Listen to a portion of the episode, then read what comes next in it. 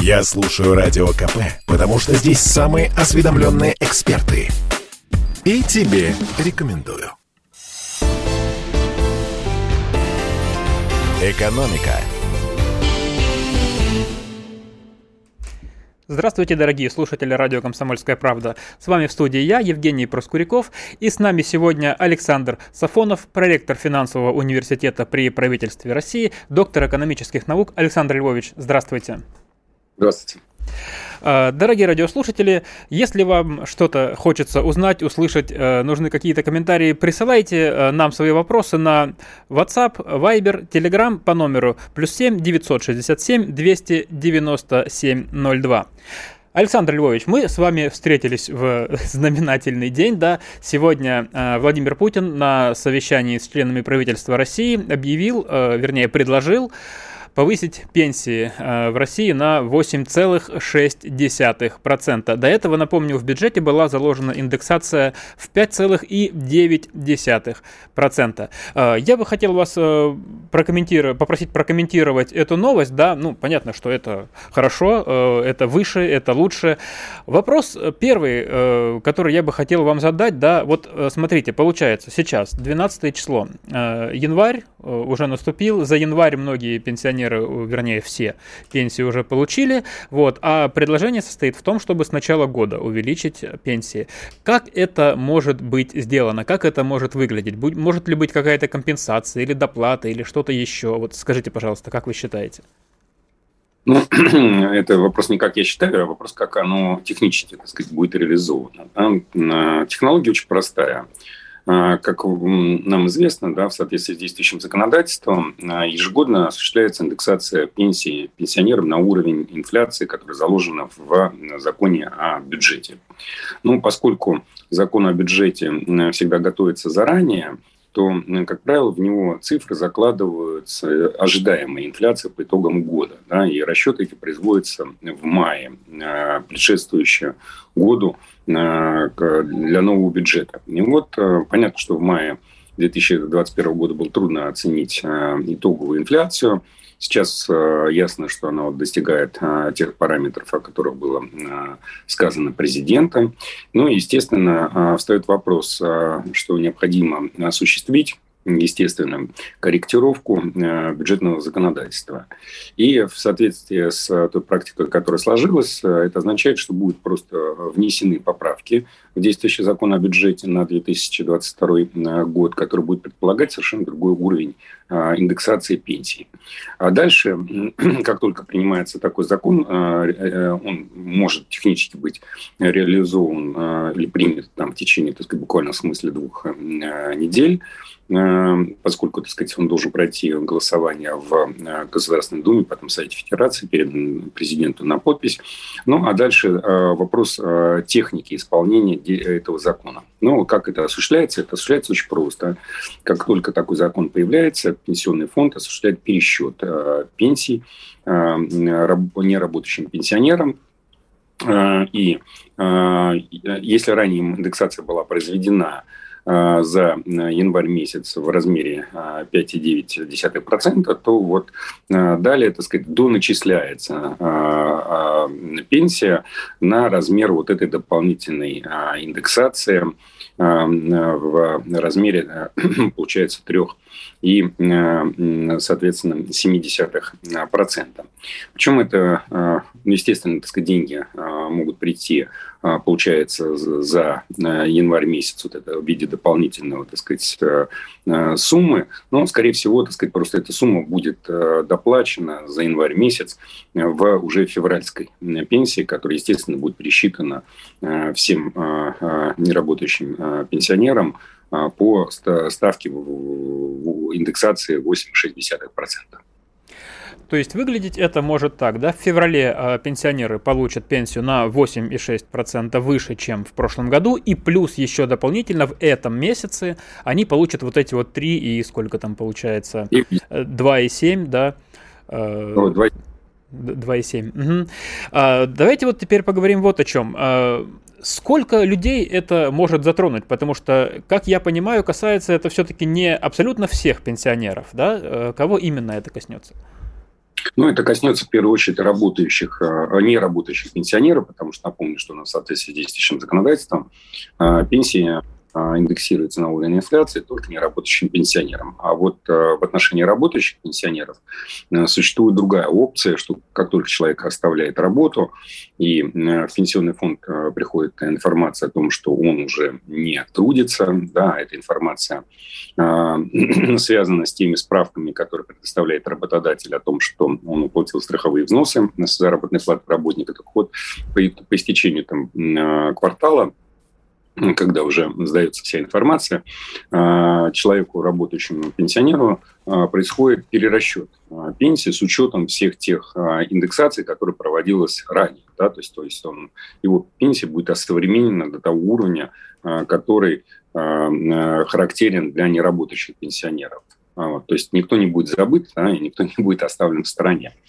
А, вот, а, причем, так сказать, это делается еще почему, так сказать, достаточно просто, автоматически в пенсионном фонде. Для этого существуют специальные там программы расчетные. И, естественно, так сказать, человек уже будет, поставив работу, получать новый размер пенсии. Ну, а вот неработающих пенсионеров у нас приблизительно где-то 28 миллионов человек – Соответственно, вот в отношении них, э, это те лица, которые получают страховую пенсию, подчеркну, вот для них будет э, реализована, так сказать, эта э, инициатива президента. Понятно. А вот скажите, пожалуйста, если это в цифрах выразить, да, сколько сейчас составляет средняя пенсия для неработающего пенсионера в России? Ну и, соответственно, посчитаем, сколько она составит после повышения. Ну, вы знаете, то, как бы я не готов вам назвать цифру нерабочий пенсионер, потому что все-таки э, статистика дает у нас среднюю пенсию по, по в целом всем пенсионерам. Uh-huh. Значит, э, эта пенсия у нас составляет там, порядка, так сказать, 15 э, тысяч там, 800 рублей. Но э, неработающие пенсионеры получают, выходит больше все-таки, да, потому что это среднее и по работающим, и по неработающим. Значит, неработающие, ну, ну наверное, где-то 17, да, вот так вот.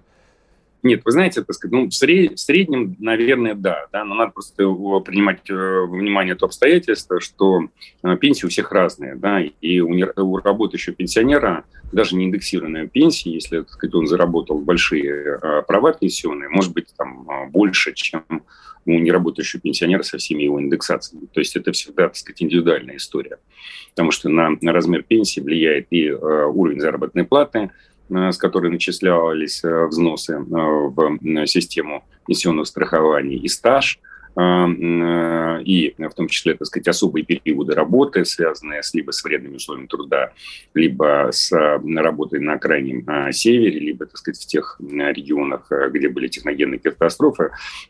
Плюс ко всему прочему там учитывается еще в том числе, так сказать, определенного рода заслуги. Поэтому вот здесь усреднение достаточно сложно провести. Но вот статистический показатель это такой, какой я назвал. Вот э, разные цифры сегодня уже успели прозвучать за день, да, отовсюду и из органов власти, в том числе называется средняя цифра где-то 1400-1500 рублей индексации пенсии. Согласны вы вот с, с этой примерной оценкой? Ну, приблизительно, так сказать, так оно и будет. Да? Ну, то есть вот дополнительная индексация, если э, брать в абсолютных цифрах, так сказать, по году, да, то составит не менее там, 150 миллиардов э, рублей. Uh-huh. Понятно, что это в большей степени, так сказать, будут расходы федерального а, бюджета, а, поскольку а, все-таки заработная плата за предыдущий период росла более низкими темпами, да, там в среднем она увеличилась на 8%, поэтому дополнительно еще федеральный бюджет за счет иных источников дополнит пенсионный фонд для вот этой дополнительной индексации. Вы сказали 150 тысяч, ой, миллиардов рублей, да, простите. А, это именно дополнительная индексация, да, то есть сверх вот этих вот 5,9%. Да, да. Получается, так вот, если в уме быстро прикинуть, то общая индексация по отношению к прошлому году где-то от 500 до 600 миллиардов. Да, 8, вот э, я да, э, такой, потому что ну, у нас э, общий объем выплат, э, связанных э, с пенсией, там, составляет более там, 5 триллионов рублей. То есть сумма очень большая. Вопрос. Да, сумма большая и увеличивается тоже на достаточно серьезную сумму, плюс еще 150 миллиардов, о которых стало вот известно буквально сейчас, да? Интересно, где бюджет возьмет эти деньги? Они в нем есть или потребуются какие-то дополнительные, скажем так, поиски? Нет, вот, э, слава богу, так сказать, никаких дополнительных поисков не понадобится, и э, в этом плане, так сказать, бюджет, э, или не налоговый, в первую очередь, кодекс, да, меняться не будет, да, то есть поэтому дополнительных налогов ожидать не стоит. А вот э, откуда эти источники? Ну, напомню, что у нас э, прошлый год выдался для бюджета э, достаточно успешным, так сказать, э, бюджет оказался профицитным, вот, в силу, так сказать, различного рода э, причин, э, и в том числе, так сказать, в результате восстановления э, экономики, да, она росла более высокими темпами, э, чем э, в предыдущие даже периоды, более спокойные. Э, и плюс ко всему прочему, так сказать, очень большую роль, конечно, сыграла, так сказать, очень хорошая внешняя конъюнктура для нашей Э, продукции. Это касается и нефтегазового комплекса, металлургического комплекса, да, и э, э, сельского хозяйства, да, которое тоже, так сказать, осуществляет экспорт продукции. То есть в совокупности вот все, ну, в том числе и росла заработная плата, так сказать, с, с учетом того дефицита, который возник в результате отсутствия более полутора миллионов там, мигрантов. А, Александр Львович, извините, я на секунду вас прерву, потому что сейчас нам мы прервемся, а потом сохраним интригу и потом расскажем. Экономика. Спорткп.ру О спорте, как о жизни.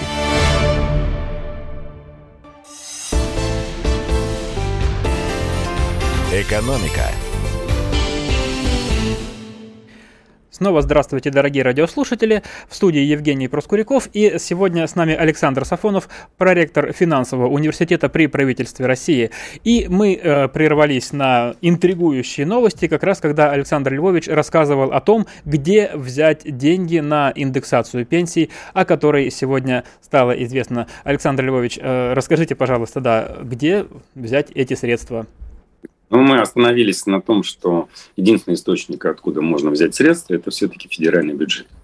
Ну, поскольку он по прошлому году, э, как я уже говорил, оказался профицитным, то есть его расходы, доходы превысили э, расходы, то это позволяет э, с оптимизмом смотреть в будущее, не только по поводу, так сказать, расходов дополнительно связанных с пенсионным обеспечением, с пенсионным страхованием, но и по ряду других направлений.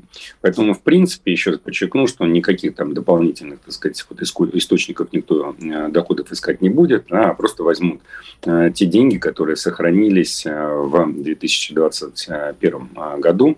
Ну и плюс ко всему прочему, опять же, в результате планирования бюджета на 2022 год тоже предполагается, что, так сказать, он будет не менее успешным, чем 2021 год. Поэтому вот каких-то таких серьезных опасений по поводу того, что, так сказать, э, бюджету не хватит его ресурсов, наверное, не стоит испытывать. Ну и отлично, мы услышали самое важное, что для этого не придется поднимать налоги, а люди заживут лучше. Кстати, вот о людях, которые заживут лучше, да, и вообще вот об экономике. А, интересно вообще узнать, э, насколько это будет иметь позитивный эффект для всей экономики. Как это может отразиться?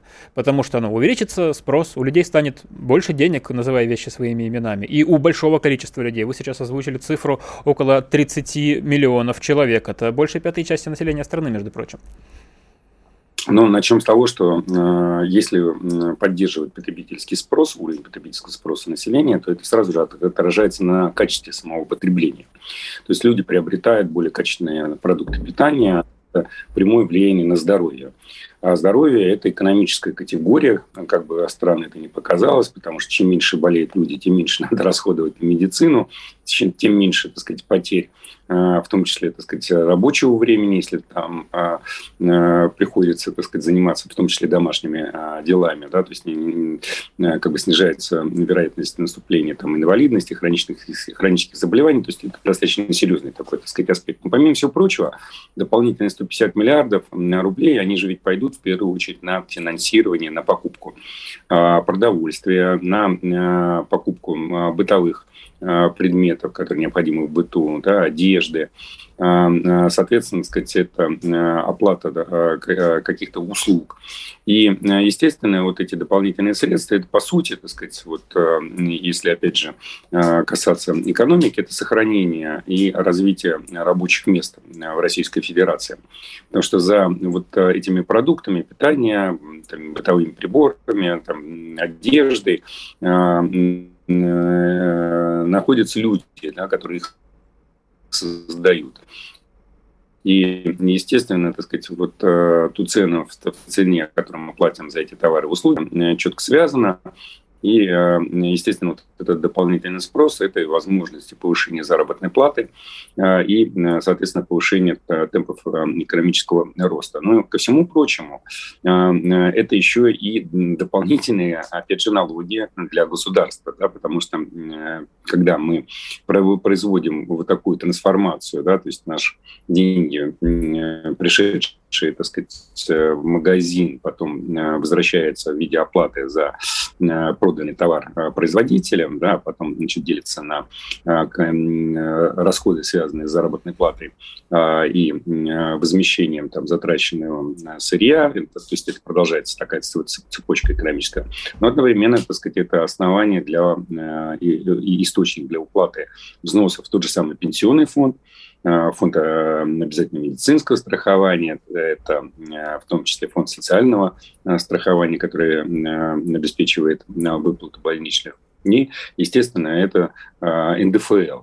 Вот НДФЛ, так сказать, это очень важная история для пополнения э, доходов э, регионов, э, субъектов Российской Федерации, потому что это их основная статья, за счет которой они э, планируют и развивают а, такие важные, так сказать, для всех нас отрасли, как а, и здравоохранение, и образование, а, и культура, а, в том числе за счет этих а, доходов а, производятся, так сказать, ремонты а, и а, строительство жилья, и строительство инфраструктуры, то есть столь необходимые нам в жизни. Поэтому все вот в рамках этого экономического круга оборота да, позволяет нам Э, тем самым, так сказать, воспроизводить экономические связи, там, сохранить рабочие места вот в самых разнообразных отраслях, а не только, э, как я уже сказал, в сфере э, производства продовольствия, да, одежды там, или бытовых каких-то товаров. Отлично. Александр Львович, вот еще хотел э, в завершение этой темы о чем вас спросить. Мы с вами об этом не раз разговаривали, вот, и э, я знаю вашу позицию. Скажите, пожалуйста, вот э, очень интересно от вас услышать по поводу пенсий э, работающих пенсионеров. Да, их у нас, кстати, получается сколько?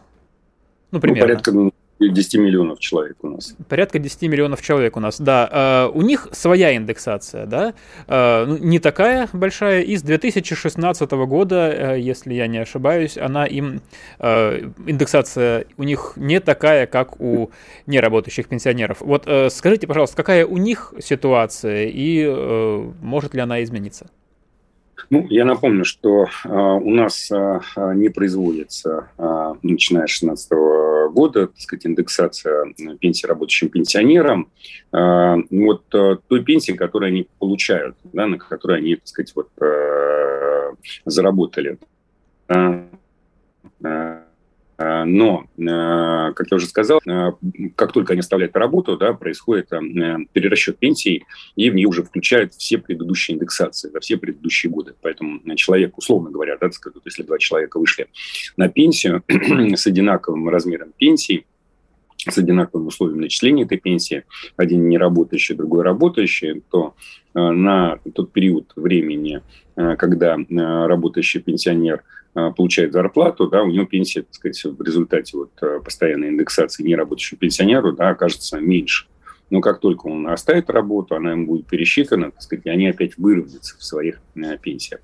Ну, что касается э, позиций, связанной с э, индексацией пенсии работающим пенсионерам, ну, хочу сказать, что в значительной степени э, работающие пенсионеры, это в том числе те люди, которые не могут прожить на, на, эту пенсию, да, ну, в силу, так сказать, разных обстоятельств. Не надо э, понимать, что, так сказать, вот работающие пенсионеры – это только, так сказать, люди интеллектуального труда, люди, зарабатывающие достаточно много, да, так сказать, действительно таких э, людей э, предостаточно, но, тем не менее, все-таки основную массу составляют люди, э, которые трудятся в других э, секторах экономики. И, безусловно, так сказать, из-за того, что, вот, например, так сказать, там, силу э, того, что у нас было особое регулирование там, э, пенсионного обеспечения для, при, принято для э, колхозов, колхозников, да, э, часть, так сказать, трудового стажа оказалась потерей там, в 90-х годах в силу того, что э, не, оформлялись трудовые отношения или там в какой-то период времени работодатель вынуждал человека получать часть заработной платы в конвертах. Вот. Понятно, что так сказать, у ряда людей Э, в этой категории, да, так сказать, ну, пенсии невеликие, они вынуждены работать для того, чтобы, так сказать, себя э, поддерживать. Поэтому я бы все-таки э, вернулся к вопросу об индексации пенсии работающим пенсионерам, так сказать, это не столь все-таки ну, утомительная экономическое, так сказать, экономические расходы для нашего э, государства, но, тем не менее, так сказать, они серьезным образом могли бы э, увеличить э, потребление э, пенсионеров. Потому не забываем о том, что пенсионеры – это те, не только те люди, которые тратят на себя самих, да, но э, очень часто эти пенсионеры помогают своим э, младшим членам домохозяйства, то есть сыновьям, дочерям в воспитании внуков и часть а, этих денежных средств, так сказать, вот, помогает семье, а, ну, я имею в виду папу с мамой в первую очередь, да, уменьшать расходы на, детишек. Поэтому э, эти деньги, они вот э, точно, так сказать, не легли бы э, мертвым грузом, да, а помогли бы домохозяйствам чувствовать себя более, так сказать, уверенно. Поэтому, безусловно, несмотря на то, что еще подчеркну, что при принятии решения о отказе в выплате, вернее, как бы индексации пенсии работающим пенсионерам были соблюдены те правила, которые приняты для пенсионного страхования, а во многих европейских странах там есть выбор. Либо ты получаешь а, пенсию, либо ты работаешь. Да? Так сказать, там нет такой возможности и работать, и получать пенсию. Либо-либо. Вот. А, но, тем не менее, из-за того, что у нас так вот исторически сложился невысокий уровень а, пенсионного обеспечения, конечно, следовало бы все-таки, так сказать, двигаться в эту сторону. Но в любом случае получается, что и эту индексацию тоже впоследствии работающие пенсионеры тоже на себе почувствуют, потому что, как вы сказали, да, все это при выходе, э, при увольнении человека с работы, все предыдущие индексации ему начисляются и учитываются. Да, безусловно, безусловно. Да, напомню, что сегодня э, основная, пожалуй, экономическая новость, которую мы обсуждаем, это повышение э, пенсий до, э, на 8,6%. Об этом сегодня объявил утром Владимир Путин на совещании с членами правительства. И мы обсуждаем эту новость с проректором финансового университета при правительстве России Александром Сафоновым. Прервемся ненадолго. Я слушаю Радио КП, потому что здесь самые оперативные новости. И тебе рекомендую. «Экономика» И снова здравствуйте, дорогие радиослушатели. С вами в студии Евгений Проскуряков и Александр Сафонов, доктор экономических наук, проректор финансового университета при правительстве России. Мы говорим о э, повышении пенсий, э, о том, что сегодня Владимир Путин предложил правительству проиндексировать их на 8,6%, но не пенсиями, как говорится, едиными. Вообще вот сейчас такой период, когда многие подводят итоги прошлого года, и итоги эти зачастую очень позитивные. Вот, например, Такая новость. Как э, по данным Авито работы, за прошлый год в России зарплаты выросли на 17%, то есть даже еще больше, чем пенсии. Речь идет о медианной зарплате. Напомню, что медианная зарплата это такой показатель, который э, не так давно появился в нашем обиходе, да, и он означает, что ровно половина работающего населения получает меньше и ровно половина больше. Так вот, вырос он на 17% до 35 тысяч в среднем по стране. Александр Львович, вот коронавирус, то локдаун, то еще что-нибудь, да, а зарплаты растут, причем растут существенно, как показывают цифры. Почему такое происходит? Объясните, пожалуйста. Ну, я сразу же, так сказать, все-таки скорректировал бы данные, э, которые дает э, Авито, да, потому что она не охватывает э, своими исследованиями всех секторов экономики, она в большей степени, так сказать, ориентируется на информацию, которую представляют граждане. Значит, а вот что касается Росстата, там все-таки цифры поменьше. Да, то есть это средняя заработная плата выросла у нас там где-то на 8, на 13 процентов. А, при этом а, там были лидеры, так сказать, среди секторов экономики по росту, да, где-то там заработная плата, так сказать, все-таки оставалась а, прежней. Но вот касаясь данных АИТа, они, они там отмечают, что, так сказать, в первую очередь возросла заработная плата очень существенно там в трех секторах. Но если память не изменяет, это называется сектор, связанный с фитнесом, сектор, связанный с салонами красоты и... И с автомобилями автомобилем, да, ремонт автомобилей. Вот. Но здесь все достаточно просто, да, поскольку там цифры, так сказать, запредельные, да, которые исчисляются там э, э, двумя значными цифрами, там 33% там и больше. Надо не забывать, что вот э, эти три сектора в наибольшей степени пострадали в 2020 году. Помните, так сказать, серия локдаунов и ограничений, да. которые субъекты Российской Федерации коснулись как раз в первую очередь вот э, это, этих секторов. И здесь э, сложилось э, два явления, да, которые дали такие высокие цифры. Первое, так сказать, это восстановительный рост заработной платы, да, потому что всегда соотносится одно с другим. Да, то есть вот 2021 год соотносится с 2020, когда было как раз снижение заработных плат в силу вот этих локдаунов. И остановки деятельности. С другой стороны, так сказать, это рост стоимости услуг самих, да, потому что инфляция распространяется не только там, на продовольствие, но в том числе и, к сожалению, да, на услуги. Поэтому вот в совокупности вот эти два события ну и дали такую э, высокую э, цифру. Ну а более, так сказать, реальный э, рост заработной платы показывает Росстат, да, с учетом того, что он собирает данные по всем э, секторам экономики. И еще раз подчеркну, что э, ну, картинка, вот, так сказать, вот такая, она тоже, так сказать, как, знаете, лоскутное одеяло, да, то есть вот были где-то сектора, которые не могли в силу ограничения потребительского спроса поднимать заработную плату.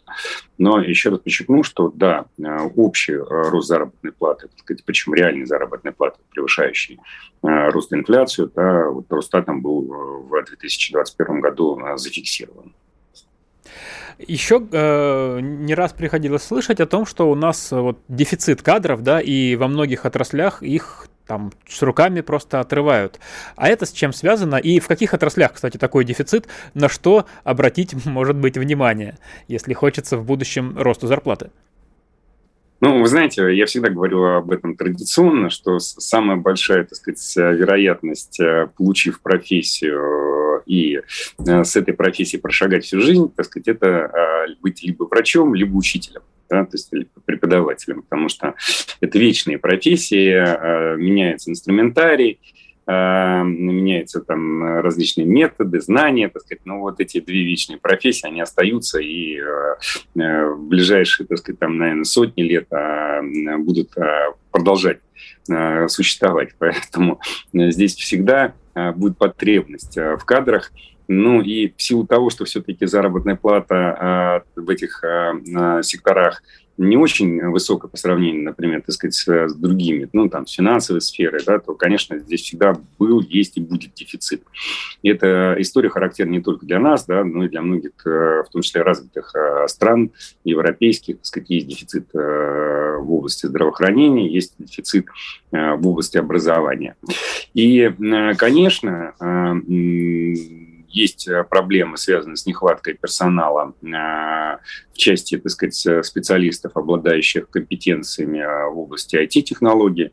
Это непосредственно либо программисты, которые создают программные продукты. Но тут надо иметь в виду, что этот спрос, он не может там как бы исчисляться миллионами людей, да, так сказать, это все-таки там в отличие, например, от социальной сферы исчисляется Э, там, э, ну, сотни тысяч э, специалистов. Также не хватает, так сказать, специалистов в области жилищно-коммунального хозяйства, не хватает специалистов в области строительства, сельского хозяйства. Здесь вот серьезным образом повлиял несколько факторов. Ну, первый фактор, так сказать, понятный, да, он связан с локдауном, это потеря гастарбайтеров, да, то есть лиц, которые приезжали к нам из зарубежных стран ну, ближнего в основном зарубежья. И э, дефицит э, кадров здесь вот, э, исчисляется по разным оценкам в полтора миллиона человек. То есть на полтора миллиона человек стало меньше э, в традиционных для них э, сферах, э, связанных, как я уже сказал, с строительством, ЖКХ и сельским хозяйством. И э, вот э, когда говорим о зарплатах, да, то, например, так сказать, заработная плата э, такая часто встречающаяся, наиболее часто встречающаяся в строительстве до вот локдауна, там было 40 тысяч рублей, да, вот сейчас это уже там в районе 100 тысяч рублей по отдельным строительным специальностям, например, что тоже является дефицитной специальностью, это э, сварщики, да, так сказать, заработная плата может быть и там 200 тысяч. Э, значит, безусловно, так сказать, есть э, там дефицит Э, специалистов э, в области э, логистики, да, специалисты требуются в области фармацевтии и значит, биохимии, да, потому что это новые области, ну, в том числе, так сказать, они вот как раз сыграли большую роль с точки зрения обеспечения нас лекарственными средствами, в прошлом году там, и в текущем году. Поэтому здесь тоже, так сказать, большая нехватка, так сказать, специалистов. Но еще раз подчеркну, что традиционно вот самая большая нехватка – это две сферы, которые я назвал. Да, это э, здравоохранение, так сказать, и э, образование. Поэтому если э, люди хотят иметь такой стабильный заработок, ну вот, значит, эта отрасль точно это гарантирует пожизненно. А все остальное, так сказать, оно э, с разной, э, как бы, так сказать, частотой меняется, я имею в виду спрос на рабочую силу. Но э, второй фактор, который повлиял на дефицит рабочей силы, он связан с нашей демографией, к сожалению.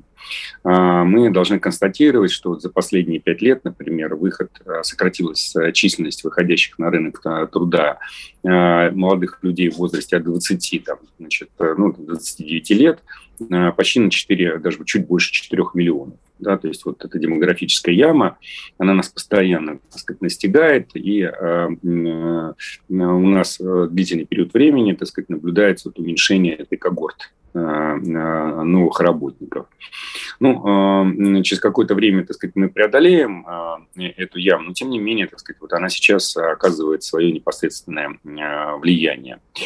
Поэтому и предложение вот э, молодых работников тоже, так сказать, значительно меньше, чем, так сказать, э, как я уже говорил, лет так еще пять э, назад. Ну, вы знаете, так сказать, к этому можно относиться с разной точки зрения. Да? Вот работодатели, конечно, тоскуют по периоду, когда работники стояли в очередь за вакансией. Да? Сейчас, так сказать, многие компании, которые особенно занимаются так сказать, подбором персонала, говорят, что это рынок э, э, э, тех лиц, которые предлагают свой труд, да, то есть это рынок работника. И в чем тут позитив? Дело в том, что нам в конце концов надо было когда-то задуматься о том, что у нас многие отрасли развиваются по парадигме, еще принятой в Советском Союзе, когда было необходимо гарантировать всеобщую занятость, да, и поэтому мало кто обращал внимание на то, что у нас, например, на одних и тех же а, по сравнению с западными странами работах а, трудится там в два раза больше а, работников. И это было связано и с э, низким уровнем механизации, автоматизация там, как бы, труда, э, хорошей, так сказать, налаженной логистики. И, безусловно, так сказать, вот когда мы перенесли а эту, э, в том числе формировала Э, низкую э, базу для оплаты труда, да, потому что если э, как бы работников много, да, то есть если они между собой конкурируют, ну так зачем заплатить и самое главное, зачем тогда вкладываться в развитие производства. Вот сейчас вот эта обострившаяся ситуация, она заставит работодателей, уже заставляет очень серьезным образом думать о том, что нужно менять свои подходы. Ну, во-первых, так сказать, нужно конкурировать за, э, как бы за работника лучшими условиями труда, то есть в большей степени, особенно вот это молодежи касается, э, в большей степени, так сказать, э, сохранять такие режимы труда, которые позволяют э, молодым людям и развиваться, да, и заниматься, так сказать, своими какими-то интересными... В общем, Александр Львович, я так понимаю, зарплаты и дальше продолжат расти. Да, да, да. да. Экономика. Однажды политолог, ведущий радио КП Георгий Бофт, предложил своему соведущему Ивану Панкину. Давайте один из будущих эфиров проведем с Женеве. Легко. Надо будет попросить нашего руководителя, чтобы он нас туда командировал. Я думаю, что в принципе это возможно, но только нам еще по статейке бы написать тогда какой-нибудь из Женевы. Напишем. Например, как в Швейцарии относятся к русским. Да, такое. господи, такого мы можем навалять вообще только. Нет, ну не надо валять, давайте честно напишем. Кучу, кучу целую статей напишем, прям не сходя с берегов Женевского озера. Георгий Бофт знает, как навалять врагам и что рассказать добрым людям. Вся палитра информационной картины в программе «Бофт знает». Слушайте каждый четверг в 6 часов вечера по московскому времени.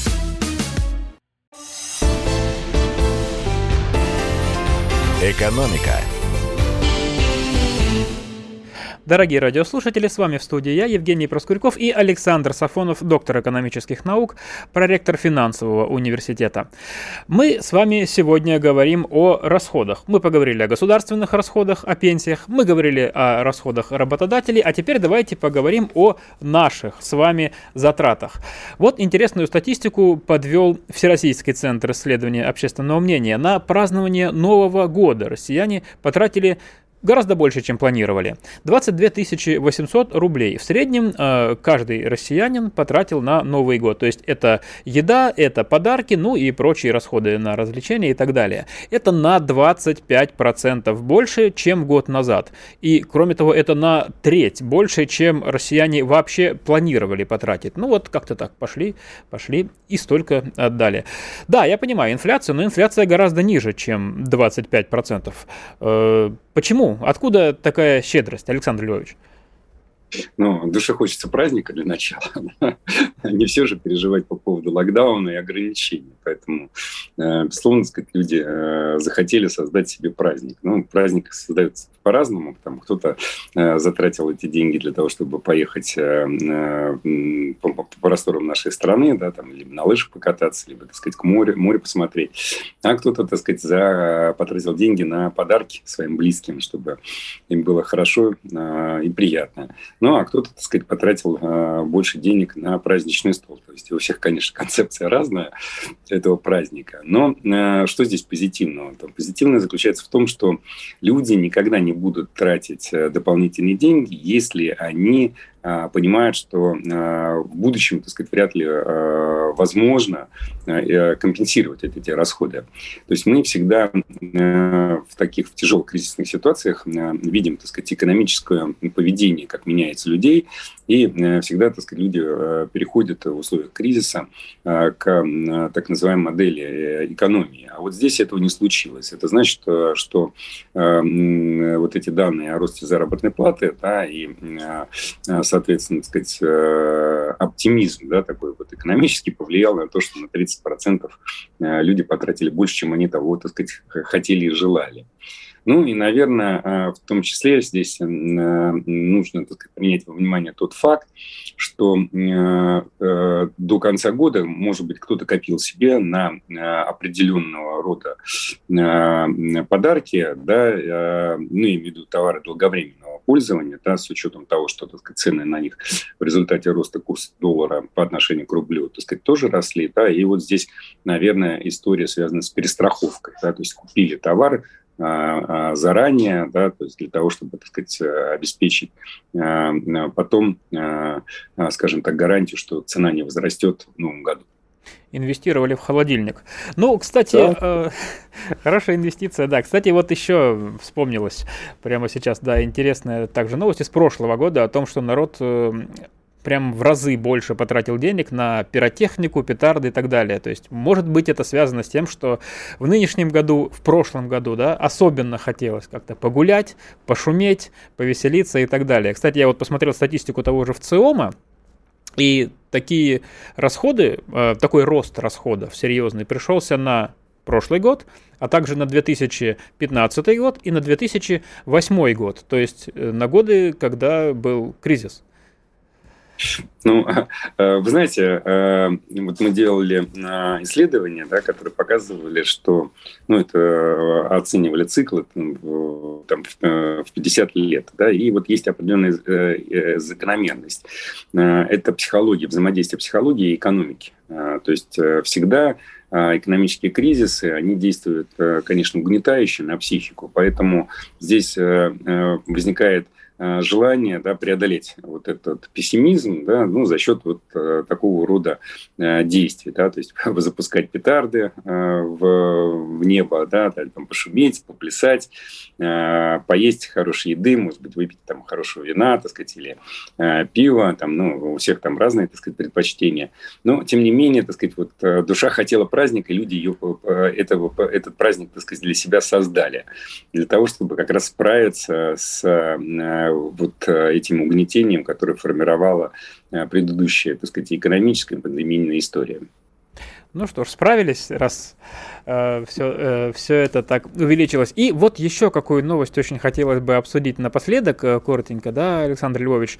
Новость вот какая. Э, в России крупнейшие торговые сети согласились сами ограничить до 10% наценку на важнейшие продукты питания до конца нынешнего года. То есть это примерно на 200 товаров, куда входят, ну, самые вот такие необходимые. Хлеб, молоко, овощи борщевого набора, там, свекла, картошка и так далее далее.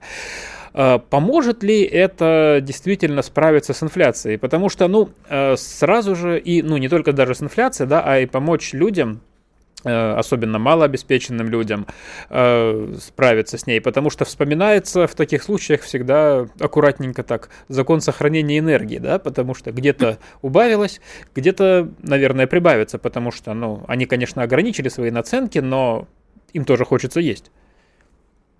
Ну, вы знаете, а, ритейлер – это такая история, да, что у них и сейчас есть очень большие а, дифференциация в уровне наценок какие-то товары, э, которые не являются предметом первой необходимости, наценки могут быть и 50, и 100 процентов.